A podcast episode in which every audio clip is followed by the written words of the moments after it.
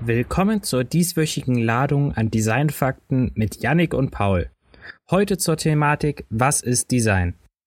Viele haben sich schon daran versucht, das Wort Design zu definieren. Doch hier stößt man unweigerlich auf ein zentrales Problem. Das Wort Design alleine ist mittlerweile in zu vielen Bereichen anzufinden, was eine ganze Bandbreite an Definitionen zulässt. Erst durch den Zusammenschluss mit einem oder mehreren Begriffen erhält es erst seine Bedeutung und lässt sich detaillierter betrachten. Dabei erkennt man eine Einteilung in zwei sich gegenüberstehenden Strömungen. Dem eher problemlösenden, menschlich orientierten Social Design und dem problemsuchenden kritischen Design. Social Design als Überbegriff orientiert sich am Menschen und dessen Leben mit Design. Es richtet sich an aktuelle gesellschaftliche Entwicklungen und an menschliche Bedürfnisse. Auch steht nicht das Ding an sich im Zentrum, sondern vielmehr die Beziehung der Dinge untereinander und zu größeren Systemen. Hier gibt es unterschiedliche Methodiken, so zu gestalten, um Probleme zu lösen. Eine Methodik ist hier das Human-Centered Design, welches oft auch als User-Centered Design bezeichnet wird. Es ist eine nach DIN-Norm klassifizierte Methodik, welche vor allem im Bereich der Usability eingesetzt wird. Design wird hier in vier Phasen dargestellt. Erstens das Verstehen des Nutzungskontextes, zweitens die Festlegung der Nutzungsanforderungen, drittens der Entwurf von Gestaltungslösungen und viertens die Evaluation der Gestaltungslösung. Diese Phasen werden so lange nacheinander durchlaufen, bis ein optimales Ergebnis erzielt wird. Ziel des Human-Centered Designs ist es, eine hohe Usability zu erreichen und eine gute User Experience für ein Produkt zu gewährleisten. Die Stärke von Human-Centered Design besteht darin, ein Produkt basierend auf den Anforderungen des Nutzers so zu gestalten, dass es intuitiv und einfach zu bedienen ist. Eine weitere Methode ist das Design Thinking. Es ist auch eine Haltung und Denkweise, wo der Mensch im Mittelpunkt steht. Die Abläufe sind ähnlich wie zum Human-Centered Design. Jedoch werden hier Probleme in einem neuen Kontext gesehen und mit Querdenken werden Lösungen möglich, die vorher nicht denkbar waren. Gerade die Qualität des Design Thinkings, Undenkbares zu denken, entwickelt sich zu einem wirkungsvollen Instrument, um komplexe Krisen und Problemen zu begegnen. Das bedeutet konkret, dass hier mit multidisziplinären Teams gearbeitet wird, welche ihre unterschiedlichen Fachkenntnisse einbringen, um so eine viel breitere Ideensammlung für die Problemlösung zu schaffen. Tim Brown beschreibt den Begriff 2008 im Harvard Business Review wie folgt. Design thinking can be described as a discipline that uses the designer's sensibility and methods to match people's needs with what is technologically feasible and what available business strategy can convert into customer value and market opportunity. Allerdings stößt dieser Begriff auch auf viel Kritik, vor allem weil er heute am häufigsten im Zusammenhang mit organisatorischen und unternehmerischen Herausforderungen genutzt wird. Friedmann Chitrich schrieb in seinem Text Design Thinking, eine kritische Betrachtung, der Anspruch von Design Thinking als Ultimate Problem Solver legt nahe, dass sich die Methoden der Gestaltung eben nicht nur auf die Bearbeitung sozialer Probleme übertragen lassen, sondern beispielsweise auch auf wirtschaftliche Problematiken. Dass Unternehmen dieses Potenzial erkannt und für ihre eigenen Zwecke genutzt haben, ist daher nicht verwunderlich bedeutet aber im Prinzip nichts anderes, als dass die Idee des Design Thinkings bereits korrumpiert wurde. In den Händen von großen Unternehmen ist es nichts weiter als ein strategisches Werkzeug, welches Wettbewerbsvorteil und Gewinnoptimierung verspricht. Aus Design Thinkern werden Managern. Historisch gesehen kann man diese Zusammenführung von Social und Design schon immer zu Zeiten von Krisen sehen, ohne dass hier direkt von Social Design die Rede war. Die Vision, verbunden mit dem Anspruch, die jeweilige Gesellschaft durch Gestaltung nachhaltig beeinflussen zu können, beflügelte die Designer des Arts and Craft Movements ebenso wie die Designer und Architekten des Werkbunds und des Bauhauses. Besonders beim Bauhaus aber ist es interessant. Thomas Maldonado schrieb in seinem Text Ist das Bauhaus aktuell? Als man das Chaos verewigen wollte, forderte das Bauhaus die Ordnung.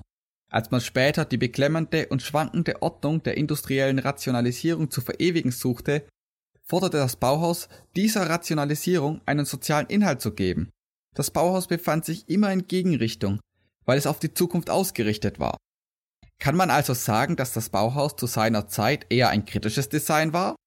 Um eine Designrichtung dem kritischen Design zuordnen zu können, muss man zuerst die der Zeit zugehörigen Werte und Normen der Gesellschaft analysieren und schauen, ob die umgesetzten Arbeiten im Kontrast dazu stehen. Diese Werke können auf bereits historisch verwendete Elemente zurückgreifen und diese in einen neuen Kontext stellen, aber auch neue Elemente eigens dafür entwickeln. Ein wichtiger Kritikpunkt am menschlich orientierten Design ist, dass es keine neuen Ansätze bringt. Auch werden neue Technologien nicht zu ihrem ganzen Potenzial ausgeschöpft. Im Kontrast dazu stoßen kritisches und spekulatives Design neue Denkweisen und Diskussionen an. Critical Design ist eher eine Position als eine Methode.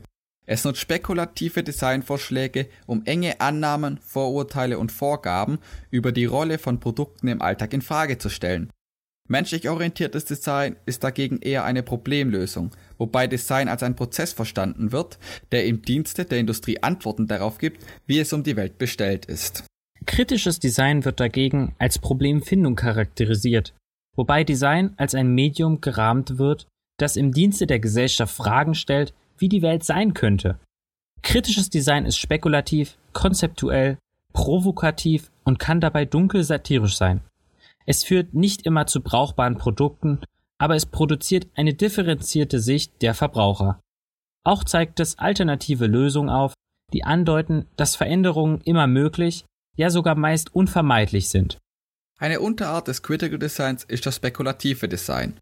Es basiert auf kritischem Denken, das die Praxis des Designs in Frage stellt.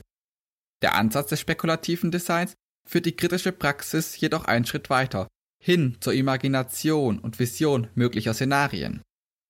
Es geht nicht um den Entwurf von Utopien, sondern um kritische Interventionen, die erst einmal Aufmerksamkeit auf gegenwärtige und zu erwartende Missstände lenken. Solche Szenarien erlauben es uns, die Dinge nicht so vorzustellen, wie sie sind, sondern vielmehr, wie sie sein könnten. Ziel ist es, Diskussionen anzustoßen und auf hintergründige, schockierende, spielerische und oft humorvolle Art und Weise zum Nachdenken über ökologische, politische und technologische Szenarien anzuregen. Konkrete, direkt umsetzbare Lösungen müssen nicht direkt angeboten werden.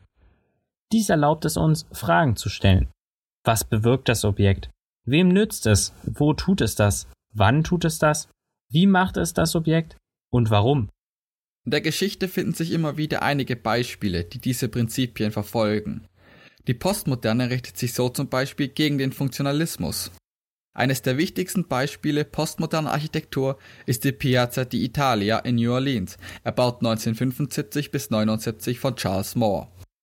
Der spielerische Umgang mit der Vielfalt an imitierten historischen Bauformen, oft in leuchtenden Farben bunt kombiniert, stellt sich wie eine Befreiung der Jahrzehnte andauernder strengen Ordnung des Funktionalismus dar.